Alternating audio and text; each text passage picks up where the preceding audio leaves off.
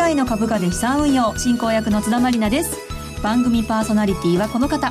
株式会社インベストラスト代表取締役国際テクニカルアナリストの福永博之さんです。こんにちは。よろしくお願いします。よろしくお願いしますそしてマネースクエアジャパンシニアストラテジストの比嘉博さんです。こんにちは。よろしくお願いします。よろしくお願いします。そしてマネースクエアジャパンナビゲーターの芦田智美さんです。こんにちは。よろしくお願いします。よろしくお願いします。今日もこのメンバーでお送りしてまいります、はい、さあこの1週間マーケット動きましたね。ね、うん、いろいろ話題も豊富で、はい、皆さんトレードが結構できたんじゃないかなというね。お楽しい週だったんじゃないでしょうか。うまくいった人はね。そうですよね、はい、さあこの後詳しく伺ってまいります。今日も実践的な内容でお送りしてまいります。最後までどうぞお付き合いください。世界の株価で資産運用。この番組は日経平均株価やニューヨークダウが取引できる。株価指数 CFD のマネースクエアジャパンの提供でお送りします。世界の株価で資産運用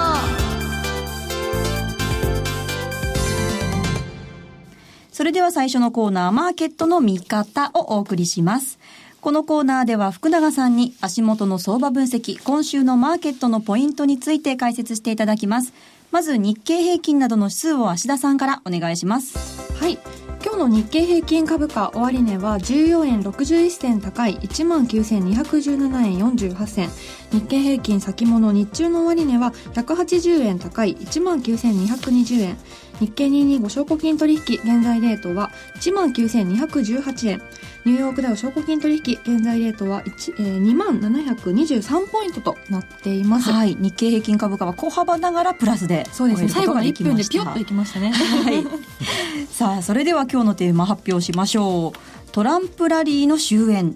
アベグジット到来かというテーマで お送りしていくんですけれども。なんかすっごい悲観的なテーマですよね。これで本当に話題が成り立つのかなっていう感じですけど。まあねニューヨークダウ大統領選後初の8日続落となりました、はい、昨日は反発したんですが、うんはい、この背景って福永さんどうご覧になってますか？はいまああのね、この番組お聞きの方もいろんなところであのお話聞かれてると思いますので、はい、あの簡単にちょっとお話しますけどもやっぱり背景としてはですね、えー、まあオバマ大統領がこう作ったオバマケア、はい、ね、これのやっぱりこう、まあ代替法案ですかね、これをこうあの議会にかけて、で、もうすぐに、あの、上下両院が、こう、まあ、共和党が占めてますから、はい、すぐに通るのではないかというふうに思われていたところが、まあ、結果的にまとめられずにですね、ええー、まあ、廃案といいますか、あの、取り下げたというね、はい、そんな状況になりまして、まあ、これまであの、トランプ大統領いろんな、こう、大統領令に署名はするわ、全部差し止められ、全部じゃないですね。一部差し止められるわ。で、今回も法案、あの、まあ、選挙前の公約から、こうね、えー、優先順位をつけてやってたんでしょうけど、はい、なかなかそれもうまくいかないと。まあ、そういうことで、えー、株式市場の方は、ちょっとだとするとですよ、あの、一番期待してた減税の部分ですよね、法人税減税。はい。これが、もう遠のくんじゃないかっていうですね、えー、そういうふうにマーケットがこう先先を読んでですね、はい、で、えー、下落が続いたっていうような、まあ、特にあの一番大きく下落したのはですね、はい、日付で言いますと、3月の21日ですよね。ええ、まあ、ここで大きく下落をして、その後、まあ、揉み合いが続いてですね、えー、株価的には、結果的に、まあ、昨日はちょっと反発しましたけど、あの、まあ、あ安値圏でと言いますか、直近で言うと本当に、あの、安値圏での推移ということになってしまったってことですよね。はい。ただあれですよね、8日続落っていう割には本当にニューヨークダウってそんな印象が残ってないというか、うん、どちらかというと日経の方が、はい。影響大きいんじゃないの？みたいな、そんな感じでしたよね。そうですね。まあやっぱりそれはどちらかというとやっぱ為替の影響でしょうかね。あの、ニューヨークダウは、まあ、どちらかというと、為替が、こう、ドルが安くなると、はい、あの、アメリカ企業もやっぱりドル安の方が利益が上がるっていうことになりますので、うん、まあ、そういう意味ではやっぱりニューヨークダウには、まあ、どちらかというとプラスに働くっていう面もありますからね。うん、で、日本企業はやはり円高になると、ドルが売られて円高になると、やっぱり日本株売られると。ですから、水準的にはもちろん、あの、持ち合いから下に抜けてるわけではないんですけど、はい、あの、まあ、えー、こう、水準で言うと、まあ、そのレンジの中の安値圏で日経金株価も推移したっていう感じですよね。そうですね。為替を見て動いてるのは結構ありますよね、うん、最近ね。ね、そうですよね。うんで、まあそういうところからですね、はい、あの、まあ一応昨日は反発はしたんですよ、ね、とはいえもう弱い反発じゃないですか。ね、まあ一応150ドルぐらい上げてはいるんですが、はい、あの、ニューヨークダウのチャートを見ていただくとですね、特にあの CFD のチャート、見ていただくと、あの、ボリンジャーバンドなんかで見るとよくあのトレンドをね、あの判断するために見ていただくようにお話ししたりしますけど、あの、マイナスシグマを上回るか上回らないかぐらいのところで止まってるんですよね。はい。ですから、あの、バンドそのものは横ばいなんですよね。まあ本当は、あの、厳密に言うと緩やかな下向きにちょっと変わってきてるんですけど、はい、そういう中で、えー、まあ値を保ってい、えー、ければいいんですが、保てないとなると、もう一回、こう、ね、下落に向かう可能性はあると。うもうトランプ政権への期待も限界っていうことなんですかね。いや、まだそこまでは言ってないですよね。そうですか。あの、さっきお話したように、あの、上下両院でですね、はい、あの、トランプ大統領が、あの、まあ、共和党の支援を得てですね、えー、そのまま、こう、いろんな法案通すかと思いきや、そうじゃなかったと。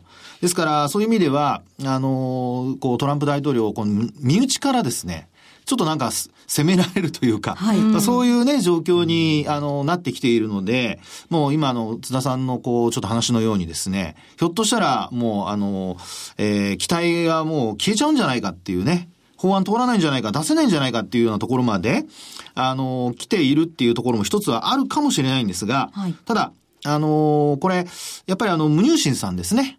あの、財務だ、あの、財務省の。はい。で、財務長官ですね。で、このムニーシさんがやはり、あの、減税に、これから、その、オバマケアの話が一旦ここで、えー、撤回されて、取り下げられたので、今度は、あの、優先順位として、法人税減税の方にですね、力を注ぐんじゃないのっていう発言をしたことが、はい、まあ、あの、ニューヨークダウの下げしぶり、それからあと、まあ、反発っていうふうにつながっているというところなんですよね。昨日、ライアン下院議長もそこら辺、もう全力投球みたいな発言した。はい、意外とそこがやっぱり昨日のニューヨークダウンあとか、ドルが、ドル買い戻しですかね。はい、それ、その動きにつながってたかなっていう感じでしたね。そうですよね。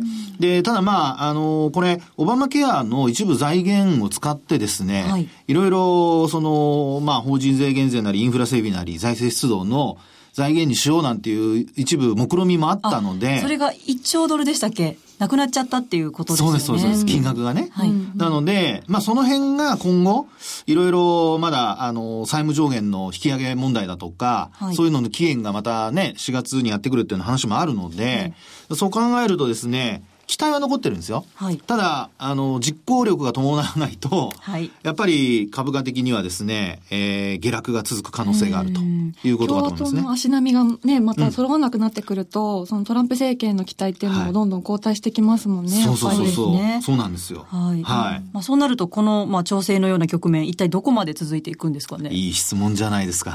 津田さん。これですね、昨日、あの、現物の方なんですけどね、あの、テクニカル的なお話で言いますと、あの、アメリカって結構10とか20とか50とか、はい、そういう霧のいい移動平均線使うんですよ。ええ、で、あの、たまたまですけどまあ、昨日は本当50日移動平均線のところで止まっていてですね、それで、あの、反発しているっていう流れなんですね。はい、ですから、あの、この流れがさっきお話したように、あの、ボリンジャーバンドではまだ戻りが弱いと。ね。で、25日線に届いてないっていう状況なんですよね。マイナスシグマで止まってる状況ですから。で、一方で、あの、下の方は50日移動平均線で一旦下げ止まったと。ですので、今度はもう25日上に抜けるか、あるいはもう一回押し返されて、もう50日は一旦これで押し返されるとなると下回る可能性が出てくるので、はい、そうなると、やっぱり75日移動平均線あたりというのがですね、えー、次の一般的な、まあ、目処になってくるのかなというところですね。はい。目処は50日移動平均線と75日移動平均線と、そうですね。上は25ですけどね。はい。はい、さあ、そして先ほど、日本株についても少しお話出ましたけど、はい、ニューヨークダウンにつられるように下がった割に、日本株の方が結局下げましたね。ね。で、まあ一時1万9000割る場面もあってですね、えー、で、まあなんとか実は昨日、権利付き最終売買日、はい、あの、200円以上上げてですね、で、今日は小動きで、一応プラスで終えましたからね。で、そう考えますと、日本株はやはりそれなりに、えー、おしめ買いが入ったというようなことが、まあ、考えられるのかなっていうところだとは思いますよね。はい。そうなると、今後の日本株のリスク要因って、何かあるんですか？ね。はい。で、そう考えると、やっぱり、あの、さっきも、あの、為替との連動の話が出たじゃないですか。うん、はい。まあ、110円は割れなかったとはいえ。うん、ね、本当そうですよね。ギリギリまで行きましたからね。はい、本当に。なんか、一人、海外旅行、旅行じゃないな、海外仕事で行ってた人もいたみたいですけど、ね、誰ですか？円高がなんか幸運な人だったあ、そうですか。まあ、それ置いといて。はい、で、まあ、要はですね、この円高になると、やはり日本株の足を引っ張るということになりますから。そうですよね。なぜ今、その円高が特にこう気になるかっていうところなんですけど、はい、これはやっぱりあの日本企業って3月期決算企業多いですよね。そうですね。で、今ちょうど期末ですよね。はい、ですから、あの、来期のですね、あの、業績をやっぱりこう作る上での、想定する上での、まあ、いわゆるその想定為替レート。はい、それがやっぱり期末のあの値をやっぱ取ることが多いので、まあ、そう考えますと、今回、まあ、あの、今週で3月終わりますけど、はい、今週からまあ来週4月の頭にかけての、やっぱ為替水準。はい、それからあとは先ほどから出ているアメリカの政策。はい、まあ、この2つっていうのがですね、まあ、日本株に大きく影響を与えると。まあ、このあたりはもうリスナーの皆さんもね、よくお分かりのことだと思いますけどね。ねはい。あれじゃないですか、多分ドル円の110円をしっかり抜けて、仮に下抜けした場合、その時にまたもう一段日経平均っていうのが下げてくるのかなと思ってるんですけど、うん、そうですね。それはもう、あの、比嘉さんのおっしゃる通りで、やっぱり110円っていうところを割ってしまうと、実際今期のですね、想定為替レートも、105円から110円っていうところも意外とあるんですよ。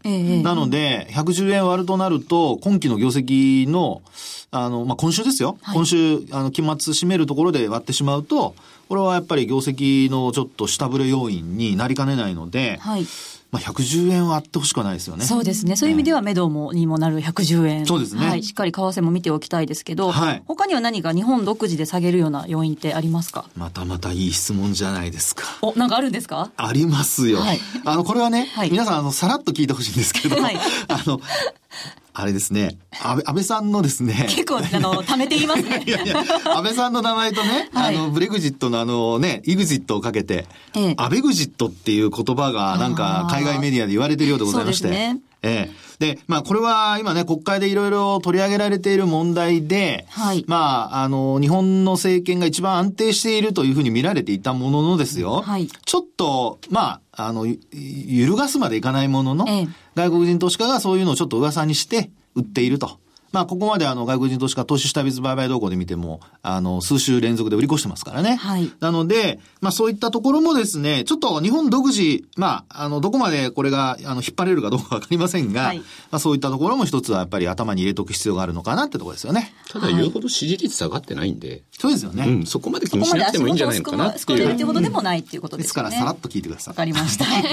さあ、そして、はい4月相場、新年度相場に突入していくんですけれども。も今日からね、実質新年度相場ですからね。ねここからこう上がっていくっていう可能性はどうですか、はいこれね、やっぱりあの、季節的な問題で言いますと、はい、あの、3月末っていうのは、いろいろやっぱり期末なので、いわゆる、まあこれ昔はですよ、今はあんまりないんですけどね、はい、あの、ドレッシング買いとか言って、お化粧買いとか言ってですね、まあ、要は期末の価格を上げておくと、はい、あの、皆さん持ってる株の保有の資産がやっぱり、ね、値上がりするじゃないですか。はいはいはい、そうすると、それをこう、まあ、業績に反映できたりするわけですよ。ええ、なので、あの、まあ、投資有価証券とかですね、そういうので、どれだけ利益が出たとか、そういうことがあるんですけど、逆に下がってしまうと、はい、その分評価損出さないといけないですよね。そうですね。なので、えー、まあ、時給面で言うと、まあ、新年度相場っていうことで、あと、まあ、今週、まあ、今日もですから、あの、結果的に、えー、権利落ち日でもプラスになったっていうところを見ると、意外と時給はいいのかなというふうには思われますよね。ということは、この今の下げっていうのは一時的ですか？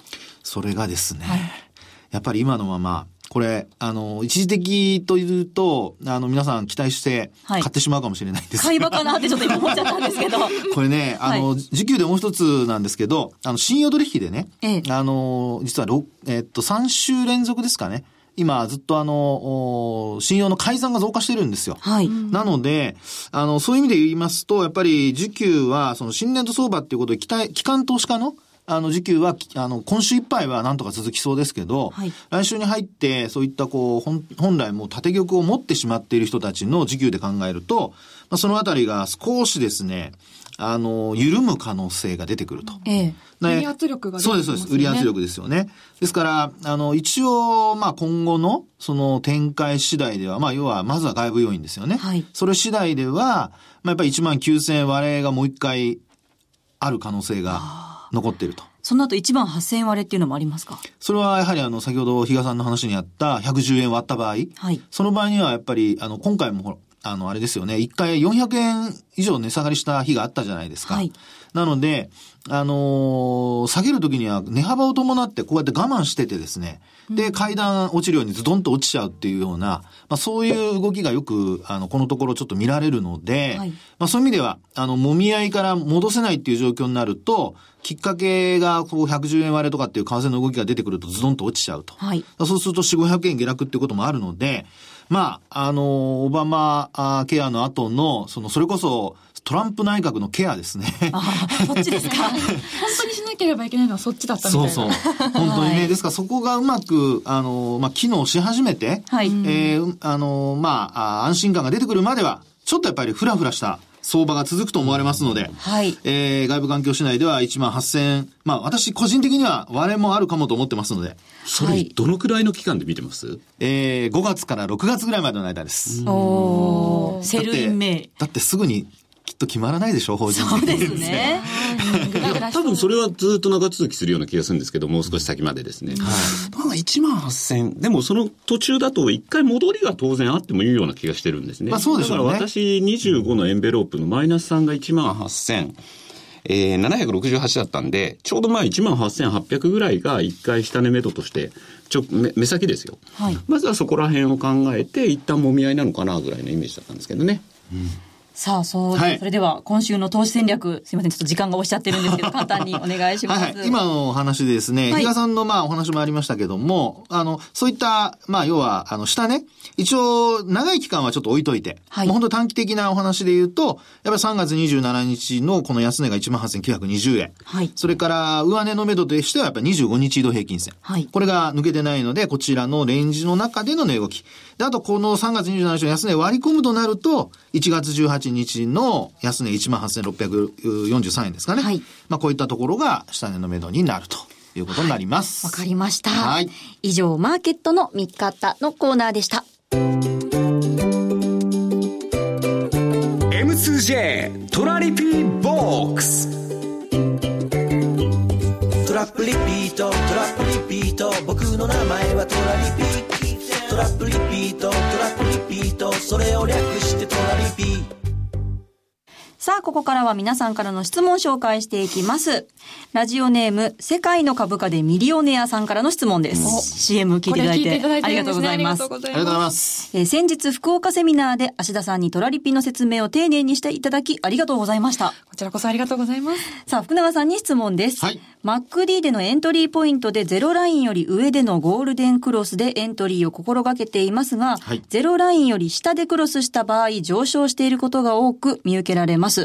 理屈はわかるのですが、教科書通りゼロラインを基準にエントリーした方がいいんでしょうか？これはですね、はい、あの確かにゼロラインよりも上でエントリーするっていうのが基本は基本なんですね。はい。で、あのこの場合、えー、結果、まあ、この方が見てらっしゃる銘柄っていうことだと思うんですけど、あの、その後上昇していることが多いと。まあ、要はゼロラインよりも下でクロスしたところで買うっていうところですね。はい、で、あの、初めてゼロラインっていうのを聞かれた方のために、ちょっと簡単にお話しておきますけど、はい、MacD っていうのはトレンドと売買タイミングの両方を教えてくれるテクニカル指標なんですよね。はい、で、ゼロラインっていうのが、その、まあ、トレンドの判断の分かれ目のところになるんですよ。で、ゼロよりも上になれば、上に上がっていけば、これは上昇トレンド。で、ゼロよりも下に下がっていくと、あの、下降トレンドという、そういう見方なんですね。ですから、ゼロラインよりも上でクロスしたところで買うっていうのは、上昇トレンドの中の押し目を買うっていう、そういうイメージになるんですね。はい。で、一方で、ゼロラインよりも下で買うっていうことは、これはリバウンドをひょっとしたら狙うっていうところになるかもしれないんですよ。なるほど。はい。なので、えー、この方、もし、あの、まあ、機敏に売買できるのであれば、特にこう CFD 夜間とかも、あの、売買できますからね。はい。そういうところで、あの、時間足を使って、例えば、こう、エントリーのタイミングを考えるのであれば、えー、ゼロラインよりも下でエントリー、まあ、して、仮にしたとします。で、その時に、今度上がっていった時にですね、ゼロラインを超えられなかったら、一旦そこで利確をすると。はい。ですからそういう、あの、ゼロラインを基準に、下でエントリーした時には、早めに、あの、利益を確保するっていうね、えー、反対売買を行うっていうのを意識して、えー、やっていただければ、基本あのゼロライン下でエントリーをしてもですね、あの、もし、まあその後下落しても、えー、損失はそれほど大きくならないでしょうと。いうことになるかと思います。そういう場合は。この方ってゼロラインより下の場合って売りのエントリーをしてるっていうことなんじゃないですかね。多分。ゼロラインより下で。それでその後上昇で持ってかれてるってことじゃないんですかね。ゼロラインより下でクロスした場合上昇していることが多く見受けられますというコメントですよね。はい。はいはい。これ、ゼロラインよりも下でクロスするってことは、ゼロラインよりも下で、あの、日本線がクロスするってことはほとんどないですよね。クロスするっていうのは、ゼロラインよりも下でクロスってことは、下から上にクロスするっていうのが、一般的なので、うん、上向いているっていうことですね。そうそうそう、そういうことですね。はい。はい、わかりました。はい。こんな感じで毎回あなたの質問にお答えしていきます。ますえー、番組ウェブサイトもしくは番組公式ツイッターで受け付けています。さあ、今日は権利落ち日ですけれども、先週も芦田さんから CFD の配当についてのご案内がありましたよね。はい。先ほど福永さんからもありましたけれども、えっと、昨日の権利付き最終日を経て、今日は、えー、現物の配当値分を埋めて20円高く終わっていますよね。でそこで CFD で配当を狙いたいという場合に次回のご参考になればと思うんですけれども、CFD はほぼ24時間取引ができるので、それを生かしたトレードもできると思うんですね。はい、例えば、現物、現物が、え昨日の、え終値が19,202円で終わっていますけれども、CFD が、えっ、ー、と、夜の9時ぐらいに19,120円まで下げる局面があったんですね。はい、なので、現物の終値、権利付き最終日の現物の終値を確認した上で、さらに大きく下げるところがもし CFD の価格であるとすれば、そこで買うことができた場合に、その配当落ち分を考慮しても、比較的有利な価格で買うことができるという特徴もありますので、はい、そんな風に取引時間が長いというメリットを生かしたトレードもできるんじゃないかなということを、えー、ご紹介したいと思います。はい、わかりました。はい。以上、M2J トラリピボックスのコーナーでした。M2J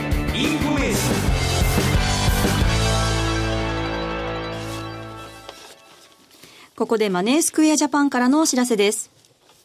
マネースクエアジャパンでは株価指数 CFD をスマートフォンでお取引できるトレードアプリ CFD ポケトラをリリースしました。マネースクエアジャパンに株価指数 CFD の口座をお持ちの方はトラリピをはじめとした発注管理機能や各種注文、クイック入金サービスなど充実した機能をご利用いただけます。さらにポジション一覧はサマリー表示でお取引状況を一目で把握することができるほか、ほぼ24時間、祝日も取引できる株価指数 CFD のレートを、いつでもどこでもリアルタイムでご覧いただけます。さらに現在実施中のリリース記念キャンペーンでは、アプリを使ってトラリピで新規成立をされた方に、抽選で Amazon ギフト券やトラリピくんモバイルバッテリーをプレゼントします。キャンペーンやアプリの詳細については、番組ウェブサイトにあるバナーから特設ページをご覧ください。当社の取扱い商品は投資元本以上の損失が生じる恐れがあります。契約締結前交付書面をよくご理解された上でお取引ください。金融商品取引業関東財務局長金賞第2797号株式会社マネースクエアジャパン。以上、マネースクエアジャパンからのお知らせでした。世界の株価今週の投資戦略さあ、このコーナーでは比嘉さんに世界各国の株価指数の動向を分析した上で今週の投資戦略を教えていただきます。さあ、まずは先週の小暮さんのコメントから検証していただきましょう。はい。えー、先週小暮の方がですね、90日サイクル、株式市場のあの日経なんかの90日サイクルの話をさせてもらって、はい、冷やしベースの下髭が確認できれば、まあ、おしめを拾ってもいいんじゃないのという話をさせていただいてたかと思うんですが、はい、まあ、それ、まずまずだったんじゃないかなと。まさに今週はそうですね。そこが確認できて、まあ、あの、いいところで拾えたんじゃないかなということではですね、まあ、あの、先週の戦略、まずまずの結果というふうに言えるかと思いますが、はい、さて今週ですね、まあ、今日、えー、津田さん何の日でしたっけ？権利落ち日。え？私の期待にちょっと合わない回答だったんですが、イギリスの方でちょっと今日ね EU に離脱を通知すると。そっかメイさんのね。はい。で、ここから2年にわたる交渉プロセスがスタートするということで、ってことは、はい、FT ですか？そうですね。当然やっぱりそっちを言っとこうかなというふうに思いまして。すいません。はい。まあ資料の方上がってるかと思うんですけど、いつものあの21日のボリンジャーバンドのプラスマイナス0.6シグマで見ると、はい、どう見てもちょっと FT って今トレンドもないような状況なんですね。そう見えますね。はい。だからちょっとこれ、うん、面白みがないなということで、まあこれまで4時間足とかそういうちょっと短い時間軸でのトレードをというようなことをおっしゃ、話をしてたかと思うんですが、はい。さらにちょっと短くしてみました。ちょっと資料の方で準備したのが60分足です。21時間、ボリンジャーバンドのプラスマイナス0.6だったんで、まだこっちの方がですね、えー、60分足なんで、そんなにこう、まあ、1日のうちでどうこうっていうわけではないんですけれども、そんなに長い期間じゃないところでですね、まあ、トレンドが出たところでしっかりその流れに乗っていくというところがいいのかなと。いうふうにも思うところなんですが、はい、もう一つ、えっと、おそらく今回の件でですね、ポンドって売られやすくなるはずなんですね。はいはい。っていうことは、自国通貨安に伴って、株にとってはどういう影響が生じます？株にとっては、良くない。実はね、はい、株ってそこから上昇する傾向があるんですよ。自国通貨安だからポンドが売られることによって株が買われやすい。なるほど。はい。っていうような状況があるので、仮に今ポンド実際売られてます。タイトル大円でもちょっと、あの、下をトライしてるんですけど、ね、逆に株式 FTSE はそこがもしかしたらまた上昇へのチャンスにつながるかもしれないと。はい。いうようなところを一つちょっとお話ししておくのと。ということはポンドを見ながらっていうことですね。そうです。はい。それプラス、実はこの60分の、えー、ボリンジャーバンド、さらになんかいろいろとタイミング、トレードタタイミングが出てきててるのがニューヨークダウだったので、はい、まあそっちの方にもですね、まああの目を向けていただければ面白いだろうなと思いますし、まああの、ニューヨークダウって現物だけで言うと、4月って、えー、以前、芦田の方からご紹介したと思うんですけど、11連勝というデータもあるので、まあ4月ちょっと期待したいかなというところもある一方で、今年2017年7のつく年って、4月って結構過去はうだうだしてたと。ああ、7の呪い。いや、呪いとまでは言いませんけど、まあね。もう最初のタイトルからなんか悲観的。すいません。今日すごいあれですよね。ネガティブなんですかね。うだうだするっていうことは下げてないんですから。はい、ああ、そうですね。レンジ相場っていうことですね。見方ですね。そう。だからもしかしたらそのレンジのところではトラリピが刺さるかもしれないぐらいの、こう、ちょっと。トラリピ相場ですね、そういうことになりますよね。というところもありますんでね。ちょっとまたニューヨークダウ、さらにはこの FTSE ですね。えー、FTSE はこれまでどうしても、あの、配当ここも何度もありますんでね、また別の機会にお伝えしますけど、そこだけにちょっと目が行きがちだったんですが、ここからまたちゃんとトレードチャンスっていうのがですね、出てくるんじゃないかなと期待したい、えー、金融商品かなというふうに考えています。はい。ボリンジャーバンドのプラスマイナス0.6で引き続きということですね。ありがとうございます。以上、世界の株価今週の投資戦略をお送りしました。さあお送りしてまいりました世界の株価で資産運用。この番組はリスナーの皆さんと一緒に作っていく番組です。ご質問どんどんお寄せください。番組ウェブサイトのページ右側にある番組宛てメール送信フォームまた番組公式ツイッターからご参加できます。さあそして番組公式ツイッターなんですけれども世界の株価で資産運用もしくは RN アンダーバー世界で検索してどんどんフォローしてください。そして先週のユースト配信日特別プレゼントまだまだご応募受付中です。4月11日火曜日締め切りです。詳しくは番組ホームページチェックしてください。ここまでのお相手は福永博之とマネースクエアジャパン比嘉宏と芦田智美と津田まりなでした。それではまた来週さようなら。さようなら。世界の株価で資産運用。この番組は日経平均株価やニューヨークダウが取引できる株価指数 CFD のマネースクエアジャパンの提供でお送りしました。